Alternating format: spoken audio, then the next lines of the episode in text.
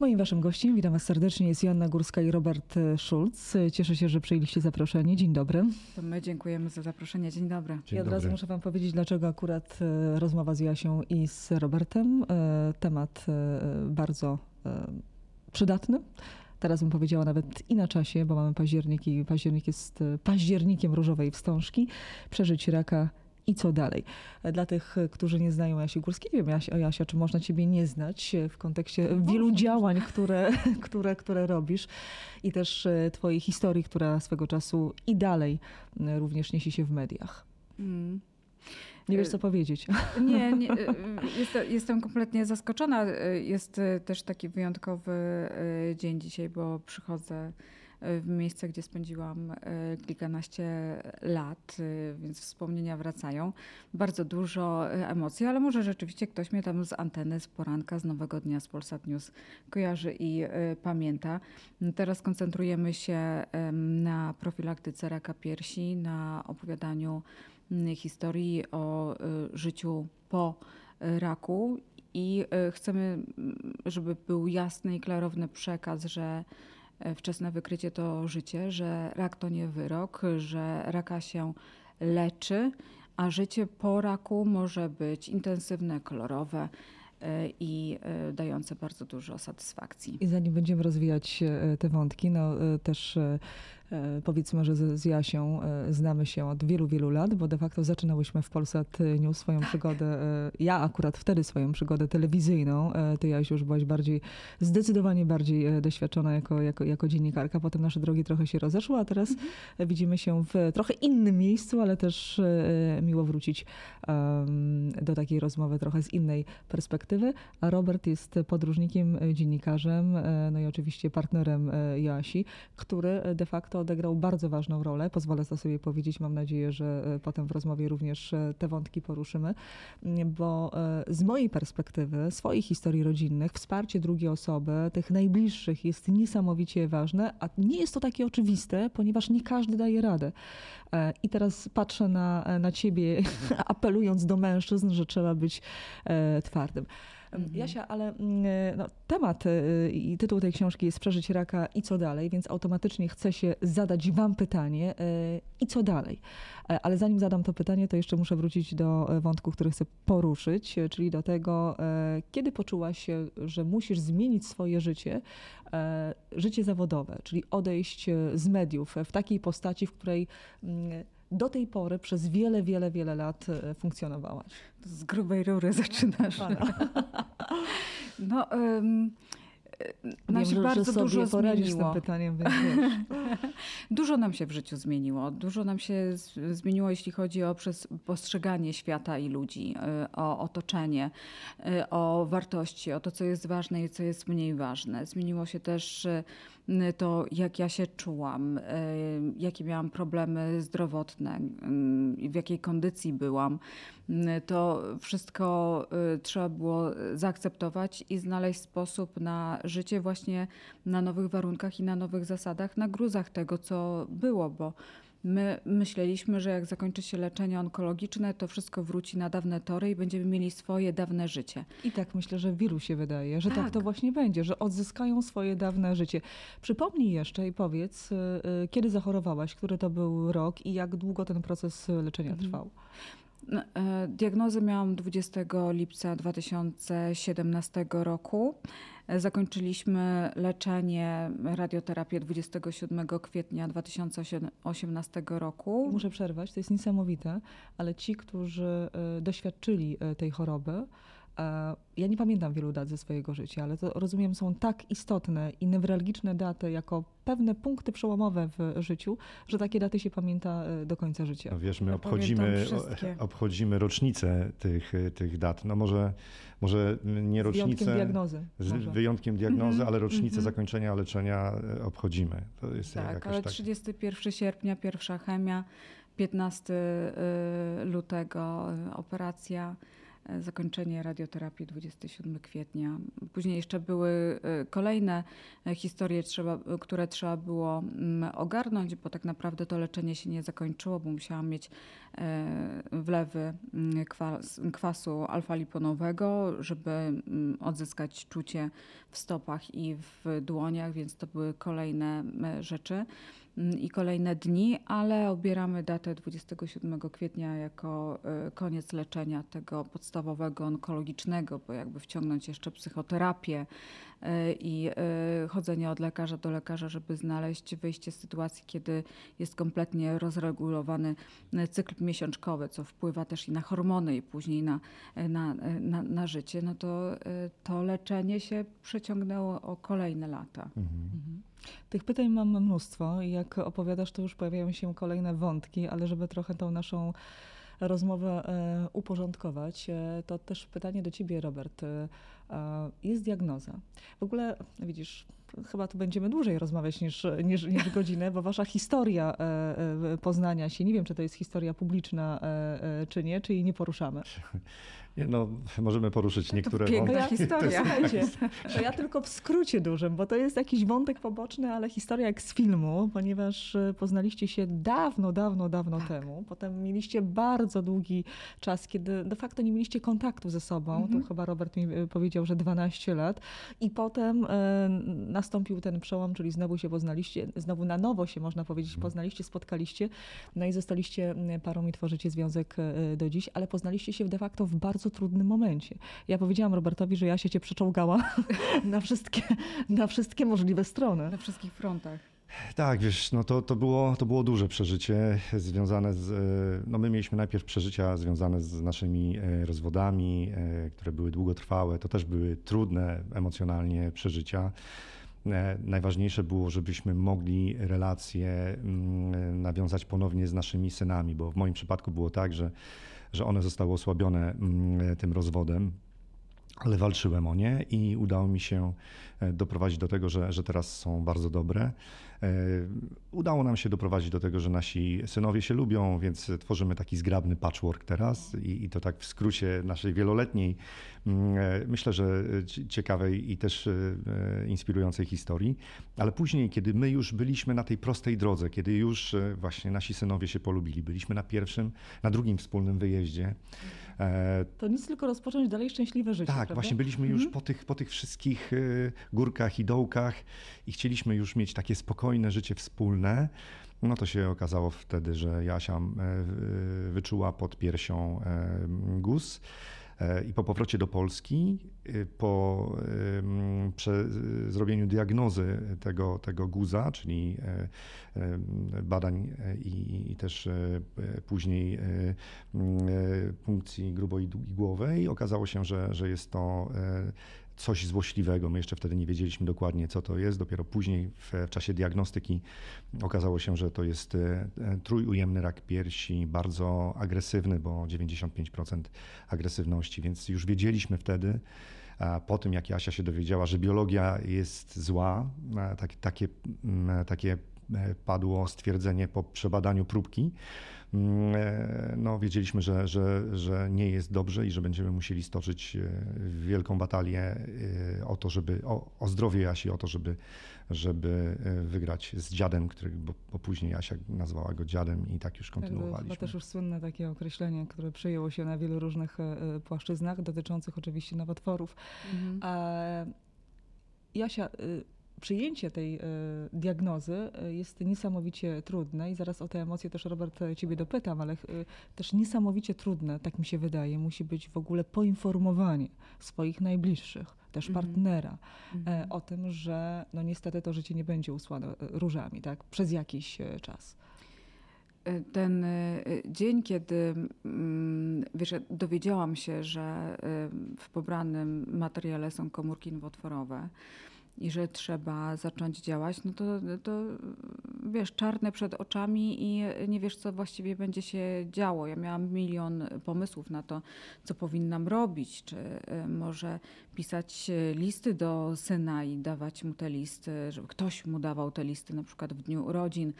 Mm, zastanawiałam się, co, co dalej, jak będzie świat wyglądał, jak już mnie nie będzie i y, ile mam właściwie czasu na to, żeby wszystko uporządkować y, i żeby y, po mojej śmierci rodzina nie miała po prostu kłopotów. Ale Jesteś na takiego w tej szczęście- świadomości, że rak równa się e, wyrok, czyli równa się śmierć. I Tak. wiele osób e, tak e, postrzega. To dopiero, myślę, powoli zaczyna się zmieniać, na szczęście. E, Ale e, takie pierwsze myśli, które przychodzą, to i ze strony O- najbliższych w stosunku do chorego i Mhm. pewnie odwrotnie tak samo. o czym mówisz. Oczywiście, że tak, bo ym, to jest y, coraz częściej choroba przewlekła, ale ludzie ciągle na raka umierają.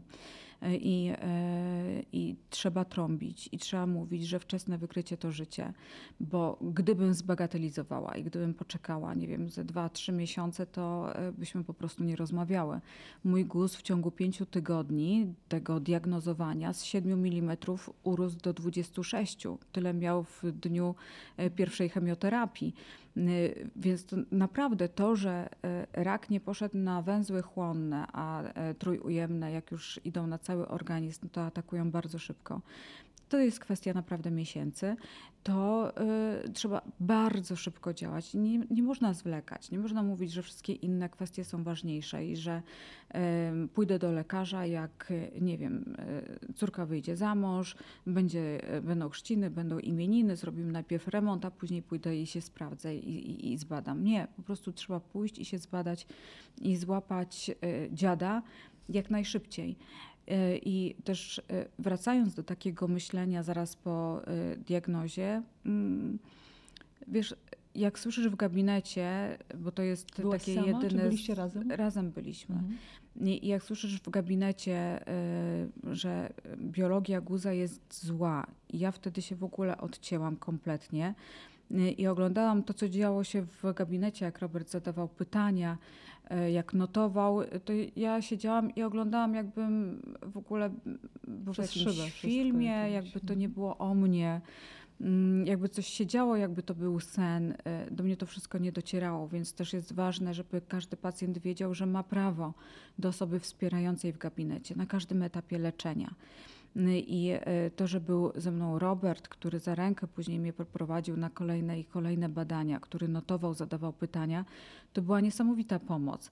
Teraz y, w szpitalach y, są koordynatorzy pacjenta onkologicznego. Zresztą minęło 6 lat od rozpoczęcia mojego leczenia, więc też się bardzo dużo zmieniło i w terapiach y, nowotworowych, i w podejściu do pacjenta, i właśnie obecność koordynatora, psychoonkologa, który Mhm. podobno jest na każdym konsylium. Ja teraz nie wiem, jak to wygląda, ale, ale 6 lat temu to wyglądało zupełnie inaczej. I nawet ta psychoterapia prowadzona w szpitalu onkologicznym to była e, taka rzecz, która była dla mnie kompletnie zbędna w czasie leczenia, bo ja miałam takie podejście zadaniowe. Od zadania do zadania, od chemii do chemii, od badań do badań. Ja wtedy nie potrzebowałam paradoksalnie wsparcia e, psychologicznego. Mało tego, jak Też mieliśmy... miałaś też silne pewnie wsparcie od Roberta. E, e, Tak, tak, tak. Ale, nie wszyscy są w takiej sytuacji. Oczywiście i, y, i mm, to, że mogłam liczyć na wsparcie, mm, ja to nazywam y, i mówię, że moi lekarze to byli generałowie na wojnie o moje zdrowie, a rodzina, znajomi, przyjaciele to moje oddziały zbrojne, bo ja naprawdę byłam na wojnie o, o, o życie, o zdrowie. Nie byłam na wojnie z rakiem, bo raka po prostu leczyłam i chciałam wykopać ze swojego organizmu, ale byłam na wojnie o, o, o przyszłość, o, y, o, o marzenia i o to, żeby się uśmiechać i żeby mieć y, wspomnienia y, z, z rodziną. I miałam gigantyczne wsparcie, ale dzięki temu, że ja się ze swoim rakiem nie kryłam, nie chowałam, ja się raka nie wstydziłam. Dzięki temu ludzie wiedzieli, że mogą do mnie zadzwonić, mogą zapytać, y, co mi jest y, i jak mogą pomóc, bo ludzie chcą pomagać. Tylko, że ta osoba chorująca jeżeli się nie zamyka, to jednocześnie może dostać tak dużo wsparcia i ciepła, nawet od obcych ludzi, że się po prostu y, tego nawet nie spodziewa. Chociaż muszę ci powiedzieć, że znam opowieści z innej strony, że często nawet ta osoba może specjalnie się nie kryje, ale środowisko, chociażby środowisko w pracy nie za bardzo wie, jak należy zareagować, bo tak chcemy jest dać to bardzo wsparcie, często. Tak. ale jednocześnie boimy się, że zadamy nieodpowiednie pytanie, że może nie warto zadawać tych pytań, co nie znaczy, że jesteśmy nieczuli albo nie, niewrażliwi na, na daną sytuację, tylko e, gdzieś e, nie wiedząc jak się zachować, po prostu unikamy tego tematu, co wydaje mi się jest pewnie gorsze niż po prostu zapytanie się zwyczajnie, jak się czujesz. No to, to jest du, dużo gorsze i my, my ciągle staramy się uświadamiać, e, jak pomagać, jak rozmawiać z osobami chorymi, jak rozmawiać z osobami wspierającymi, bo to jest e, tak, że nas w szkole nikt nie uczy empatii ani właśnie e, postępowania w takich sytuacjach.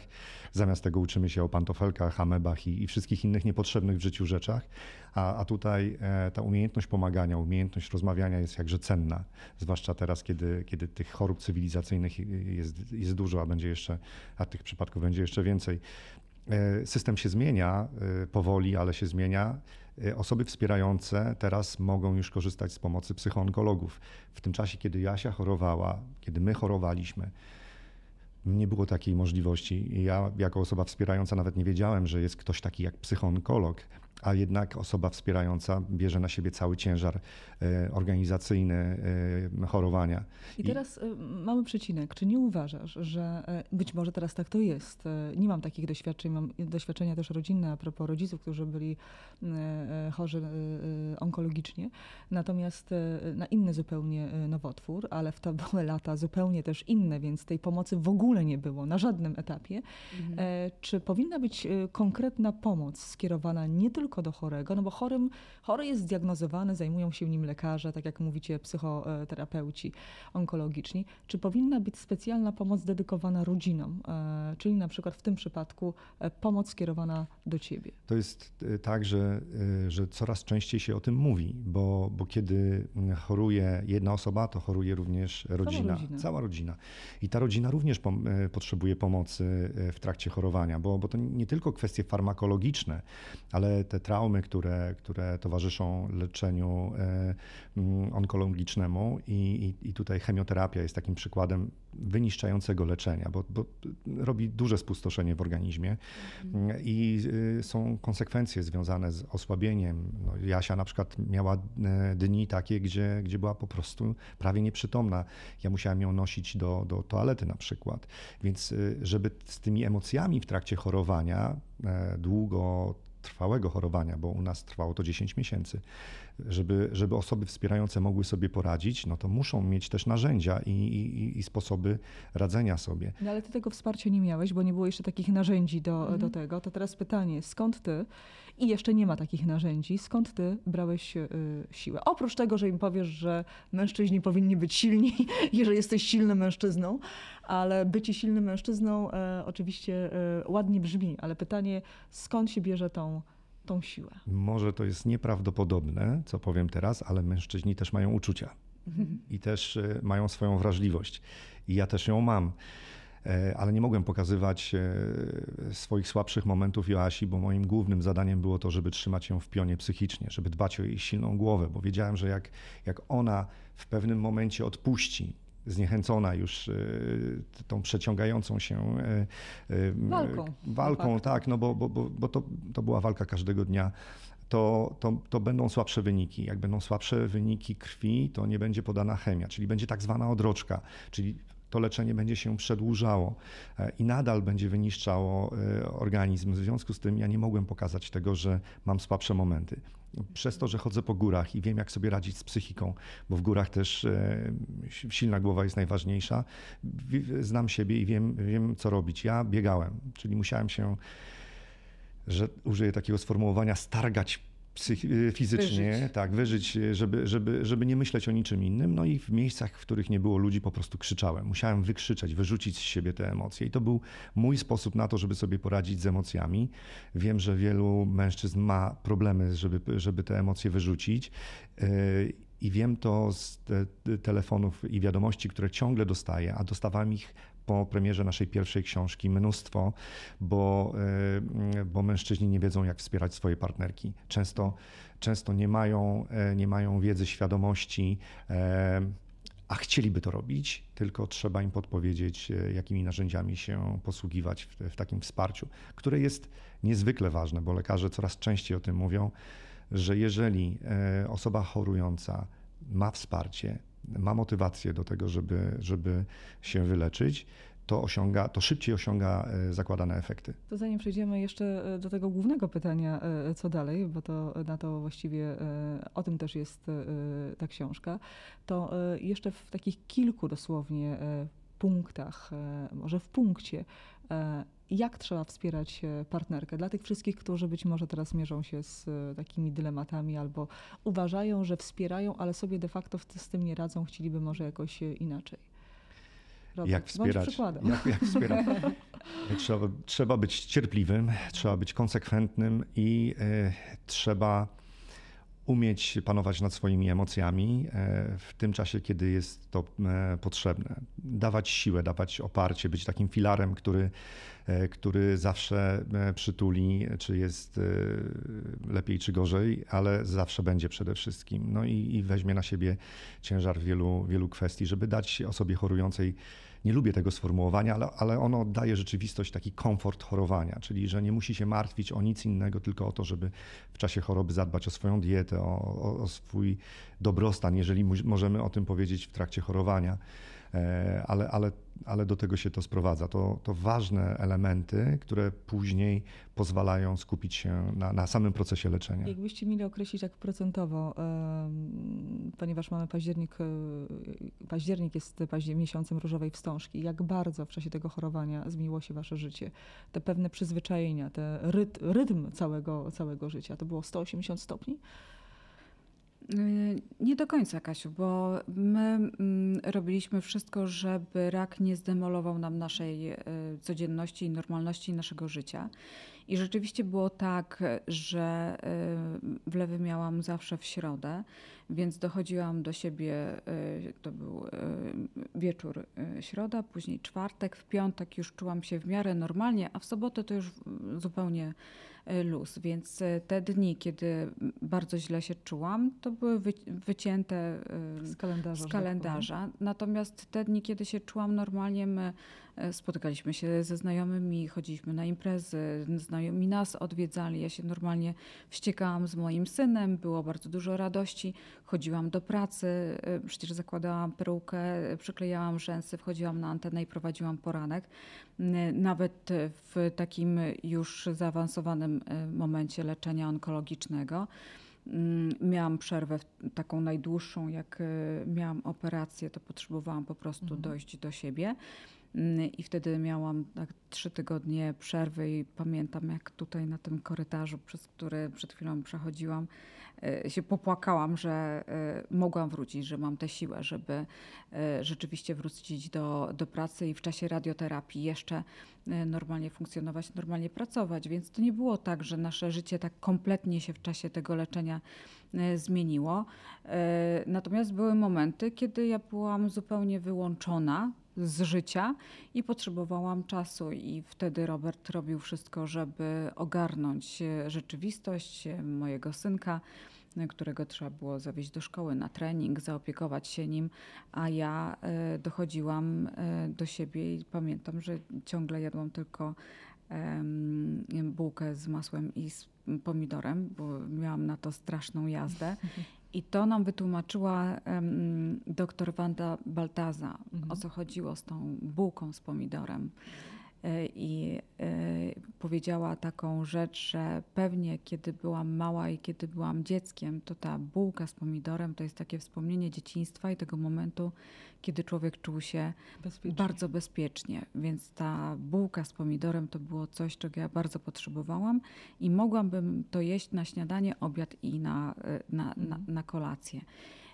Ale mm, My pilnowaliśmy bardzo, żeby rak nie zdemolował nam e, życia. Mało tego, w czasie, właściwie pod koniec chemioterapii poleciliśmy na dalekie wakacje na Seszele. E, to była nagroda dla mnie za dzielne zniesienie e, chemioterapii. Taki, taki I- wewnętrzny program lojalnościowy. Tak, tak. I to się znam super to, e, sprawdziło. Nie wiem, czy, czy e, już o tym mówiliście, ale to jest fantastyczna opowieść o tym programie lojalnościowym, Tak, tak, jako, tak. jako taka nagroda też dla ciebie, że dałaś radę przejść przez pewne zadania, które de facto też wyznaczał ci e, Robert i pilnował cię, żebyś Tak. trzymała się w tych ryzach i, Mhm. e, i żebyś e, była postawiona do, do pionu. Piękna nagroda. No. Tak, ja miałam w ogóle w czasie swojego e, leczenia, jeśli tak można powiedzieć, szczęście w tym całym, całym raku do, do miejsc, do ludzi, do sytuacji, też do dobranych leków, bo przecież leczenie trójujemnego raka piersi to jest ciągle jeszcze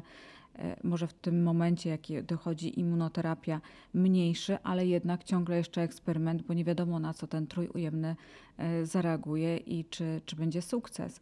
Ja czułam dosłownie pod ręką, że guz się zmniejsza. I to było takim, taką motywacją, e, że ja czułam, że dziada dobijam z każdą chemią. E, Za każdym razem pokazywałam mu środkowy palec, jak e, m, zaczynał się wlew. Byłam wobec niego bardzo agresywna, przeklinałam i próbowałam go po prostu z siebie wykopać. Nawet jak usłyszałam, że mam mieć operację w walentynki 14 lutego, to mówię, to jest świetna data na to, żeby się pozbyć tego lokatora. Mm, Mieliśmy operację dzień, dzień później, ale e, ten, ten, ten moment e, leczenia i e, zdrowienia wspominam. e, mm, No, były czarne e, momenty i czarne myśli. Święta Bożego Narodzenia to był po prostu dramat. Ja byłam wtedy w najczarniejszej e, dziurze swojej e, psychiki, gdzie przygotowałam tyle jedzenia, że właściwie e, wystarczyłoby dla wojska. Jak Robert pytał, po co robię tyle jedzenia, to mówię, że zamrożę, jak, jak już mnie nie będzie, to będziecie mieli na Wielkanoc, więc Aha. wtedy było potrząśnięcie mnie i to bardzo takie solidne, że co ty robisz, co ty sobie wyobrażasz, już e, zaraz koniec, nie możesz w ten sposób i to był ten czas, kiedy ja właśnie nie potrzebowałam tego całusa w łysą głowę, e, tylko potrzebowałam takiego e, szturchnięcia i powiedzenia nie, w ten sposób nie będziesz robiła i, i, i tak nie będziesz myślała. Bo to też chyba jest ważne, żeby znaleźć tą granicę i taki balans między tym, kiedy tylko przytulamy kogoś, e, a kiedy właśnie musimy postawić do pionu i musimy być ostrzejsi pewnie w tym przekazie. Chociaż muszę ci powiedzieć, że jesteś e, sama doskonale o tym wiesz, niesamowitą szczęściarą e, Tak. w tym wszystkim. Oczywiście oprócz tego, że pokonałaś tego dziada, to przychodzi mi na myśl historia Magda Atkins, którą znamy i oglądaliśmy ostatnio również w, wspólnie, w tym sensie, Tak. że również byłaś, byliście na seansie e, film, gdzie akurat w jej historii e, ta druga osoba i partner, nie piętnując nikogo, bo każdy ma różne, różną odporną psychikę i wiele innych historii się w życiu e, dzieje, nie, nie dotrwał do, do, do końca leczenia i tak dalej. I takich historii też jest bardzo dużo, co powoduje, że trzeba jeszcze bardziej na nowo się zbudować i być psychicznie silniejszy. Mówię w tym momencie o pacjencie. Tak, ale dochodzi też do takich sytuacji, gdzie mężczyźni nie wytrzymują całego napięcia. Mm, Rak bardzo weryfikuje również y, związek, bo nagle się okazuje, że rak jest taką swego rodzaju wymówką i takim pretekstem do y, działania, z którym się zwlekało. I na przykład mężczyźni potrafią złożyć pozew o rozwód i wniosek o pozbawienie praw rodzicielskich y, właśnie y, żonę, bo choruje na śmiertelną chorobę, w związku z tym nie jest w stanie wychowywać dzieci i dochodzi też do takich sytuacji i takie sytuacje ja spod gabinetu znam. Y, I to są dramaty, i wtedy szuka się wsparcia już nie w mężu, nie w partnerze, ale y, w mamie, w siostrze, w przyjaciółce, tak żeby ktoś koło tej y, chorującej był, ale to jest straszny żal. Ja z Magdą rozmawiałam o tej całej sytuacji. Mm, Teraz już ma trochę y, inne podejście, że widać, y, tak miało być i y, żeby to był ten sprawdzian, który zweryfikował i uporządkował życie, które widać no, potrzebowało jakiejś takiej naprawy. No nie chcę rozmawiać o osobie, której z Yy. nami nie ma, ale ten dokument o Magdzie, dokument Ewy Ewart jest bardzo poruszający i e, wzruszający. Warto zobaczyć, można, e, można obejrzeć w każdej chwili na playerze. tej sytuacji, e, tu akurat naszej w, też wspólnej znajomej, ale takich sytuacji jest, e, są tysiące, tak? tak. To, to nawet nie, nie, nie trzeba przydawać imienia, nazwiska, to też nie, nie, obgadujemy, ponieważ jest to historia, która publicznie została, Tak. została pokazana. Ale to jest też niesamowite i to, to pytanie do, do Roberta. No przecież znasz Asię, czy znałeś Asię wcześniej, tak? Piękna, uśmiechnięta, z Mhm. dużą werwą zawsze i nagle przychodzi ten moment choroby, gdzie wiadomo, że ma się zdecydowanie mniej siły, ale oprócz tego, że ma się zły nastrój e, i, i często towarzyszy pewnie temu zmęczenie niesamowite i tak dalej, to jednak to ciało, e, ta fizyczność, e, która dla kobiet jest ważna, Mhm. tak? Tak. e, się zmienia i dla partnera e, też jest e, jednak ważna. No, ludzie chcą być dla siebie e, atrakcyjni. I mówię specjalnie o tym, że w momencie, kiedy ktoś e, kogoś opuszcza, ta świadomość e, kobiety, takie poczucie własnej też i wartości siada e, jeszcze bardziej, a czuje się tak, jak się czuje, prawda? Mhm. Mhm. No, ekstremalne sytuacje, jaką, jaką jest e, choroba nowotworowa, e, generują ekstremalne uczucia i, i, i czasami reakcje. U nas była huśtawka nastrojów, od, czasami od skrajnej euforii do, do, do takiego załamania, do płaczu i trzeba było znaleźć jakiś taki balans, w którym można się było poruszać. Oczywiście zmieniała się fizyczność Jasi. E, ten, ten moment, kiedy, kiedy moją maszynką e, ogoliła sobie głowę, czy, czy kiedy puchła po, po sterydach, no to, to ja, ja widziałem, jak, jak Jasia, piękna kobieta, e, jak, mm, jak ciężko przeżywa tą taką utratę swojej kobiecości, bo, bo tak do tego podchodziła. No natomiast ja kierowałem się optyką miłości, nazwę to w ten sposób, bo patrzyłem na nią nie tu i teraz, tylko na, na, na nią taką, jaka była wcześniej i jaka będzie za chwilę.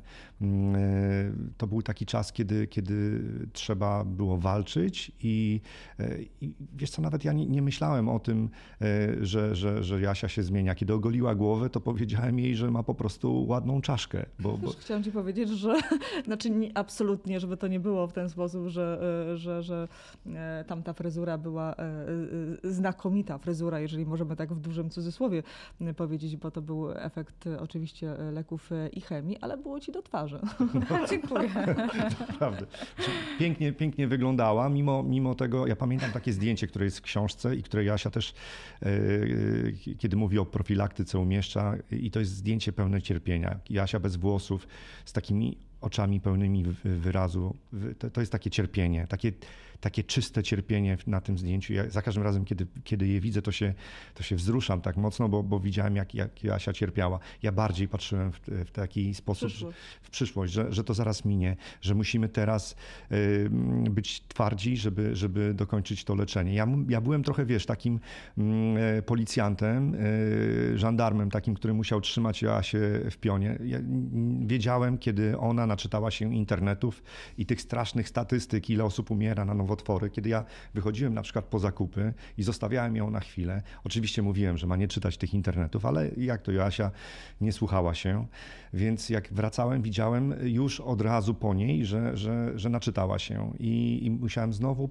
pracować nad odbudowywaniem krok po kroku jej psychiki, bo, bo wiesz, kiedy ktoś sobie wbije coś w głowę, że będzie elementem tej statystyki, którą obserwuje, no to później ciężko z tej głowy to wybić.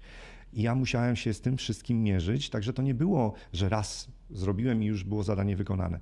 Dzień po dniu, każdego dnia, godzina po godzinie ja musiałem walczyć o to, żeby Jasia miała tą głowę, wiesz, silną, bo, bo to było najważniejsze. podstaw, Tak. e, Non-stop, dlatego e, pozwolę sobie przytoczyć, już to raz powiedziałam e, w czasie naszej rozmowy, nieźle przeczołgałaś e, e, Roberta. Przeczytałam taką w jednym z wywiadów, że i dzisiaj patrzę na twoje e, ubranie, nie masz koloru czerwonego, ale wiem, że ten kolor czerwony e, Tak. strasznie ci się kojarzył i, i też był, może nie wiem czy przyczyną, ale też spowodował też e, terapię, żeby się wyzbyć takiego lęku. To powiedz nam o co chodziło z tym czerwonym i czy już się wyzbyłaś tego? Już teraz nie mam kompletnie żadnego problemu ani z Mhm. czerwonymi płynami, ani z dźwiękami, ani z zapachami, na które reagowałam. Po prostu y, paniką. Kiedyś y, to było nie do przejścia, co dla nas też było zaskoczeniem, bo y, ja o tym, że mogę panicznie zareagować na dźwięk, który kojarzy mi się z radioterapią, mm, to pierwszy raz było w restauracji, kiedy dostaliśmy taki klips, który informuje o tym, że danie jest gotowe, że zamówienie jest do odbioru. I kiedy zaczęło to drgać i wydawać dźwięki, to ja po prostu yy, no, oszalałam yy, z lęku i musieliśmy stamtąd wyjść. Nikt nic nie zjadł. Ja wtedy właściwie nie wiem, czy ja płakałam, czy yy, krzyczałam, czy mówiłam, że muszę koniecznie wyjść, czy, czy się dusiłam. Miałaś atak paniki. Wiem, że Robert był przerażony, mój Kacper też, no i ja też w ciężkim szoku. No i wtedy wiedziałam dokładnie, że y, muszę coś z tym zrobić, że to nie może tak być, że potrzebuję pomocy i terapia Simontonowska dała mi y, naprawdę kompletne narzędzia do tego, żeby radzić sobie w takich, w takich sytuacjach, ale jak widzisz, mam czerwone paznokcie. No właśnie chciałam powiedzieć, jednak taki element, no powiedziałam malinowa, ale to obija się o czerwień. Tak, tak. Może nie w takiej czystej postaci, W tym świetle ale... takie wyglądają może na, tak, na, na czerwone, ale miało być różowe do książki. właśnie różowe a propos różowego e, października tak. i różowej e, wstążki. E, to są, no, to, to jest niesamowite, jak duże procesy także zachodzą w, w naszej głowie, jak one mhm. potem mogą dalej się ciągnąć, nawet w momencie, kiedy teoretycznie jesteśmy już zdrowi. Um, książka.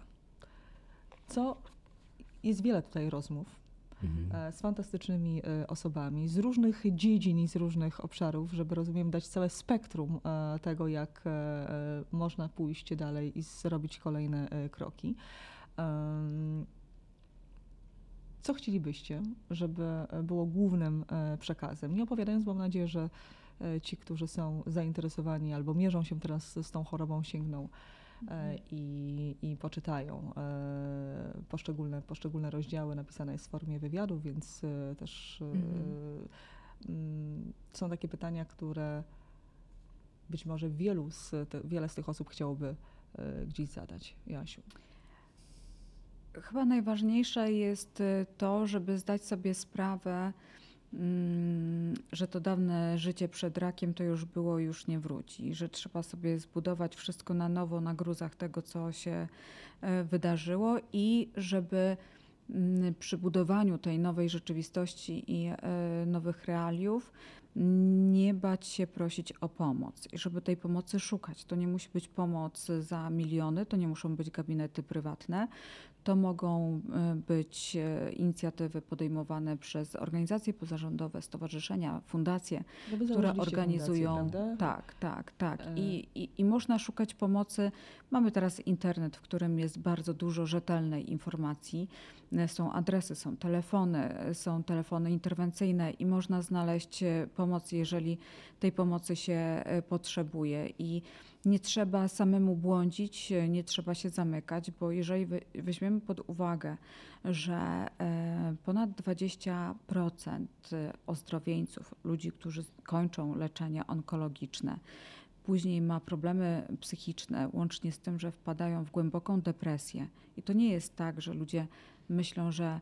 Mm, że ludzie, którzy wychodzą z poważnego kryzysu zdrowotnego i wychodzą z raka, że teraz powinni cieszyć się, że żyją, że powinni być wdzięczni, że są w takiej mhm. euforii, że jest po wszystkim. Nie, przychodzi bardzo dużo przemyśleń e, i przychodzi dużo problemów, bo jest organizm nie ten, pamięć jest nie ta, psychika e, jest też zupełnie inna, otoczenie jest inne, a to, że jest się słabym, wycieńczonym e, i wymęczonym przez, e, przez leki sprawia bardzo często, że nie ma możliwości powrotu do dawnego zawodu, że trzeba znaleźć sobie inne miejsce, inną rzeczywistość.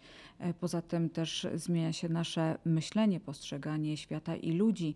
Nagle to, co myśleliśmy, że jest dla nas ważne i istotne, przestaje mieć jakiekolwiek znaczenie, a przyjaciel okazuje się wrogiem i pijawką i wampirem co my twojego, dopiero później widzimy. Z Twojego punktu, znaczy z Waszego, z, z Waszego życia, jakbyście mieli powiedzieć takie główne, ale nie chcę tego wartościować, czy główne, czy, czy, czy kilka, ale takie rzeczy, które przewartościowaliście zaczęliście inaczej e, myśleć o pewnych e, sprawach, rzeczach, to na jakim polu? Co to było konkretnie?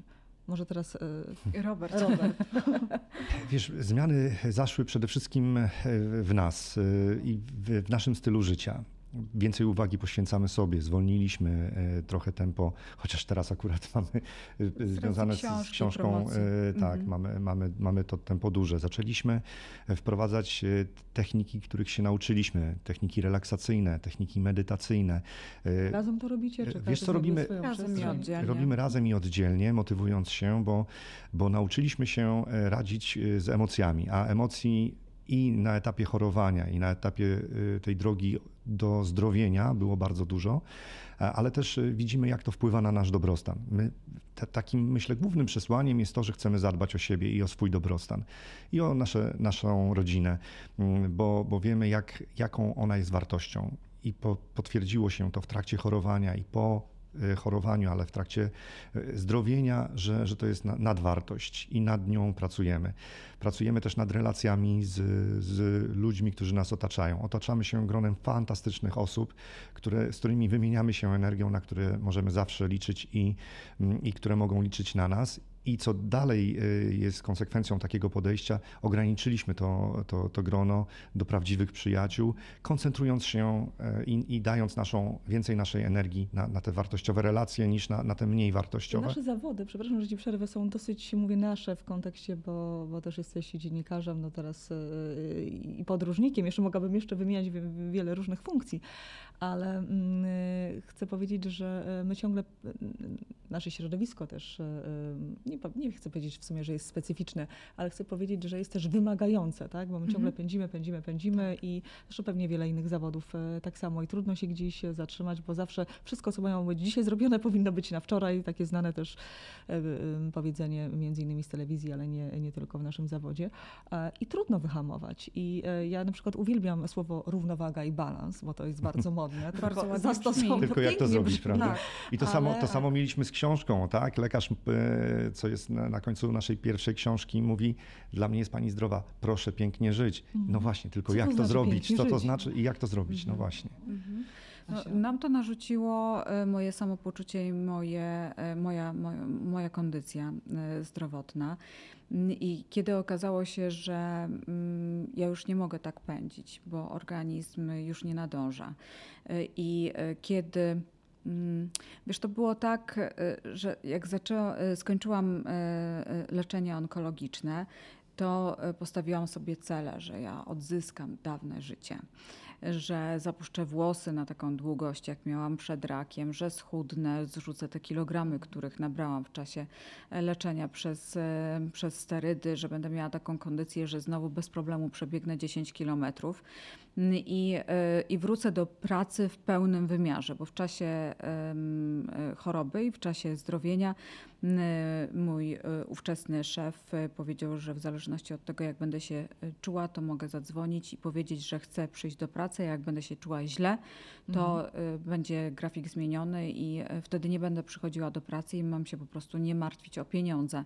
I to było świetne rozwiązanie, ale kiedy już po leczeniu wróciłam i pracowałam e, normalnie na, na, na, na cały etat, okazało się, że mm, ta praca, która była dla mnie terapią w czasie leczenia i takim bastionem normalności, e, nagle mnie bardzo uwiera. Nagle sprawia, że ja nie mam siły, że boję się, że mój organizm nie wytrzyma i znowu mi powie: weź się zatrzymaj, Aśka, bo jak nie, to ja ci przypomnę, e, że Mhm. powinnaś o siebie dbać.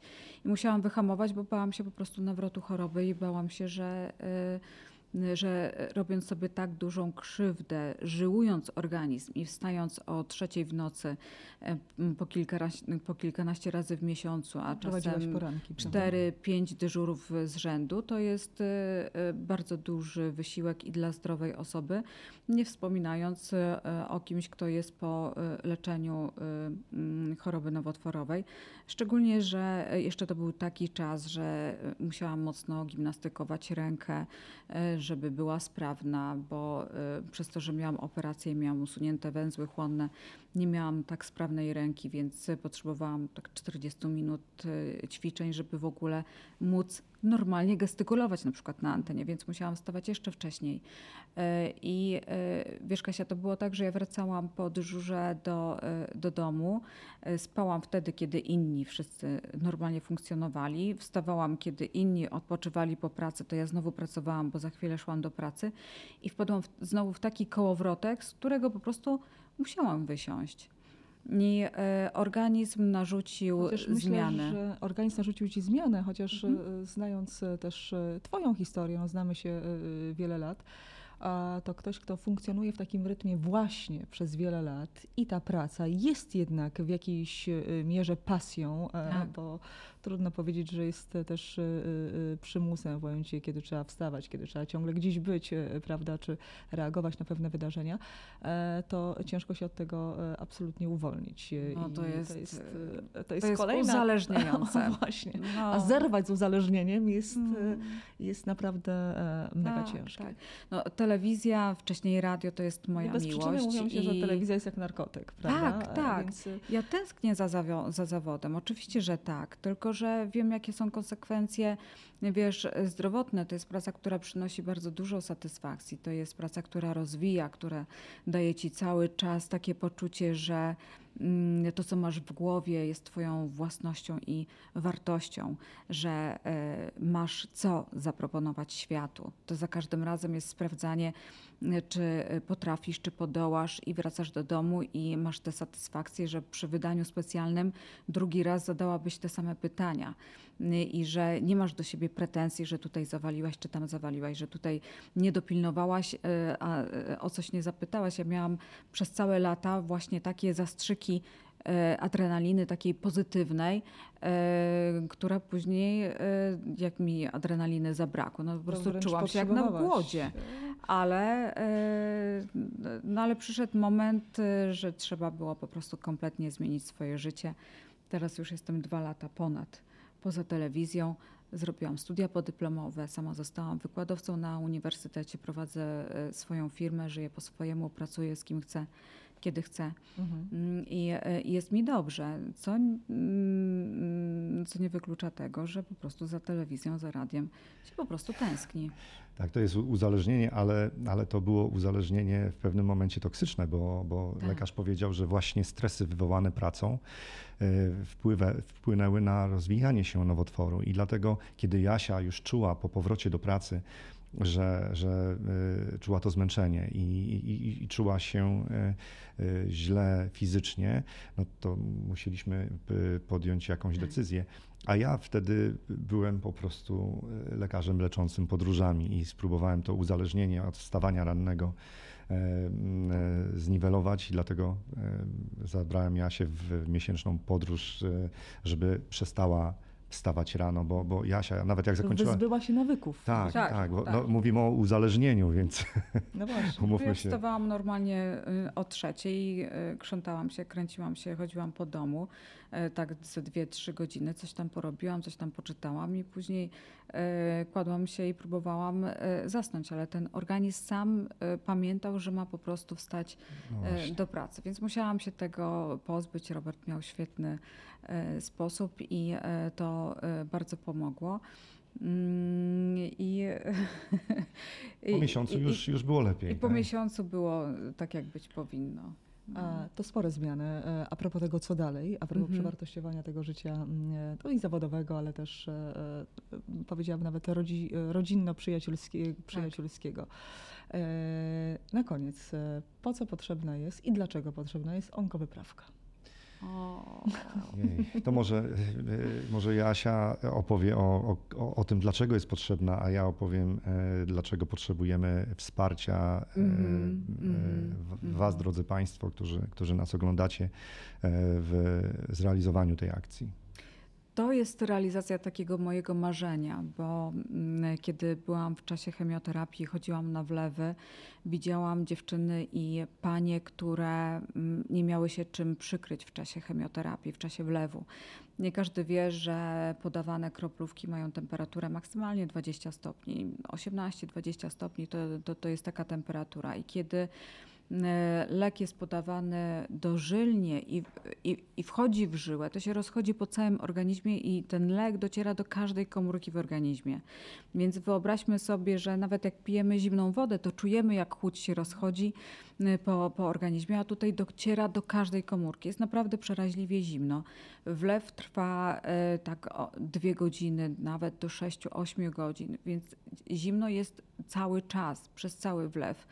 Mm, I e, jak widziałam panie, które nie miały e, koca, a przykrywały się kurtką, chustką, sweterkiem, cokolwiek miały w, mhm. pod ręką, przykrywały albo ramiona, albo nogi e, i, i po prostu marzły i nie dawały sobie z tym rady. I wiadomo, że to jest tak, że niektóre panie po prostu nie wiedziały, że powinny mieć ze sobą koc, a innych pań e, po prostu nie było stać na to, żeby kupić e, koce, żeby w ten sposób o siebie zadbać. Ja wtedy marzyłam, żeby te wszystkie dziewczyny, tych wszystkich pacjentów w czasie chemii tak otulić, żeby mieli coś e, ciepłego, miękkiego, żeby doświadczyli tego, że w tym całym podłym świecie leczenia onkologicznego, w tym zimnym szpitalu, w tych ponurych murach, żeby e, mieli przy sobie coś takiego miłego i żeby nie było tak źle i tak e, koszmarnie na tym oddziale dziennym e, chemioterapii. I tak jak ja miałam koc, którym mogłam się przykryć po same uszy, tak właśnie teraz w onkowyprawce ten koc, chusta na głowę, czapka z daszkiem dla, dla mężczyzny, mm, e, kosmetyczka e, i duża torba szoperka, która to wszystko pomieści oraz butelka na zimne lub ciepłe napoje oraz ulotka ze wszystkimi informacjami, które są przydatne w czasie e, leczenia onkologicznego. To wszystko w onkowyprawce się znajdzie i mam nadzieję, że nikomu w czasie wlewu już nie będzie, będzie zimno. To jest takie marzenie. Tak. Realizujemy. My wiemy, jak wielkie potrzeby są, żeby, żeby taką e, pomoc e, dostać. Liczone w tysiącach tak naprawdę, bo, bo każdego dnia e, wielu pacjentów zaczyna chemioterapię.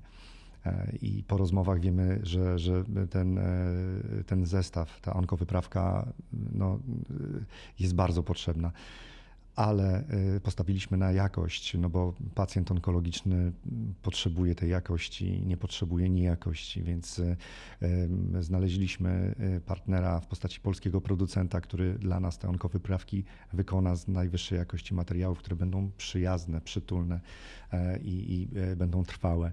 E, no ale, ale wiadomo, wszystko kosztuje i, i dlatego uruchomiliśmy zrzutkę. Celujemy w 350 takich zestawów, które zostaną dostarczone do oddziałów onkologicznych w całej Polsce. E, będziemy je dystrybuowali wspólnie z psychoonkologami e, i koordynatorami medycznymi ze szpitali, ponieważ oni najlepiej znają potrzeby pacjentów w tych ośrodkach onkologicznych. Natomiast, żeby zebrać, żeby wyprodukować tych tych 350 zestawów onkowyprawki potrzebujemy mm, e, wpłat i dlatego uruchomiliśmy e, taką możliwość na e, zrzutka.pl. Wystarczy znaleźć hasło onkowyprawka, tam jest pełen opis tych elementów składowych onkowyprawki oraz dlaczego ją robimy i, i zapewnienie, że każda złotówka, która trafi na konto fundacji na cel onkowyprawki zostanie na ten cel właśnie wydana. Dlatego bardzo proszę Państwa o to, żebyście e, nawet 10 zł, 20 zł, tyle ile możecie, wpłacili na, na onkowyprawkę, bo pacjentki, pacjenci te, tego potrzebują i tak. czekają na Waszą pomoc. A zwłaszcza kiedy jest teraz różowy październik, to, to możemy pokazać, że jesteśmy solidarni e, z pacjentami onkologicznymi. Słuchajcie, e, chcę powiedzieć na koniec, że życie jest bardzo zaskakujące, bo gdyby jeszcze parę lat temu ktoś mnie zapytał, że e, będziemy wspólnie rozmawiać e, w tym studiu, wtedy jeszcze nie miałam podcastów. Cieszę się, że jest trzeci sezon. Mam nadzieję, że mm, oglądacie z zainteresowaniem, ale chciałam powiedzieć, że do tej pory znałyśmy się zupełnie z tej samej strony, w sensie no, byłaś dziennikarką, czy mogę właśnie powiedzieć, że dalej dalej jesteś, że w życiu nie pomyślałam, że będziemy rozmawiać trochę po przeciwnych stronach, tak. że to ja będę ciebie pytać, a nie, że będziemy równolegle siedziały gdzieś w studiu i przepytywały. I razem prowadziły kogoś. program. Dokładnie tak. Także życie jest niesamowicie zaskakujące, ale chcę powiedzieć, bo i to nie jest puste określenie. Miło się na was patrzy i, i naprawdę w tym wszystkim, całym niemiłej tej historii i przykrej, bo ona jest przykra, mimo wszystko, że, że trzeba doznawać e, pewnych takich tragedii, e, to miło się na Was patrzy, że, że daliście e, radę, że można wspólnie przez to przejść i że dalej normalnie silnie i myśleć właśnie, co dalej, a nie skupiać się na tym już, wiesz, co było. Silni sobą. Jesteśmy silni sobą i, i chcemy dawać, wiesz, cały czas zastanawiamy się, po co to wszystko było i, i tak, tak, próbujemy. Tak. Powiem wam jedną rzecz.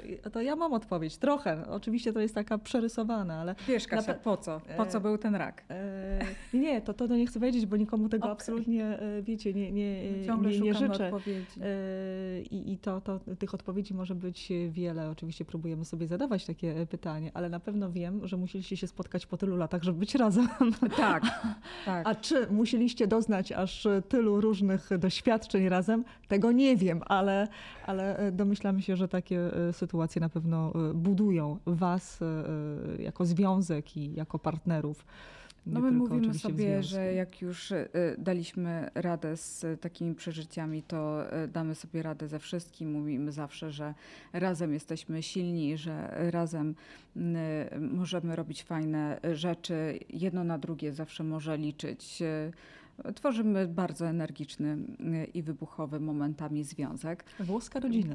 Tak, tak, bo mamy charakterki i ja mam i, y, i Robert ma y, charakterek, ale tak jak ja mogę liczyć na Roberta, Robert zawsze może liczyć na mnie i, i to jest chyba taka kwintesencja fajnego, udanego związku, kiedy to, to jest tak, że mamy mm, prawdziwe partnerstwo oparte na właśnie wsparciu, miłości, szacunku. E, I e, kiedy jest już to wszystko sprawdzone e, i zweryfikowane, bo rak mocno weryfikuje, to możemy być pewni, że jest wszystko ok. Przynajmniej ja, ja, ja, mam taką pewność. Ja też mam taką pewność i dlatego, dlatego jesteśmy silni sobą, ale, ale też jakby wiesz, my, my mamy dużo aktywności zawodowych. Ja zajmuję się organizacją podróży, E, i, i piszę książki, udzielam się e, społecznie, ale, ale jeszcze znaleźliśmy przestrzeń taką, żeby, żeby robić jeszcze więcej dobrego. Właśnie dlatego no mogliśmy nic nie robić, ale założyliśmy fundację i, i, chcemy pomagać, chcemy dzielić się naszym doświadczeniem. Między innymi dlatego napisaliśmy te dwie książki, żeby, żeby dawać taką nadzieję, że, że, że można zdrowieć. No bo skoro Górskiej się udało, tak. to, to znaczy, że, że można. Trzeba o tym mówić i, i, i, dawać wiarę. Jesteście znakomitym przykładem. Pięknie Wam dziękuję. Dziękujemy, Dziękujemy za zaproszenie. E, za rozmowę. A Was zachęcam do, do odsłuchania i do podania tego, te, tego odcinka e, dalej, szczególnie dla osób, które mierzą się z, mm, z dziadem.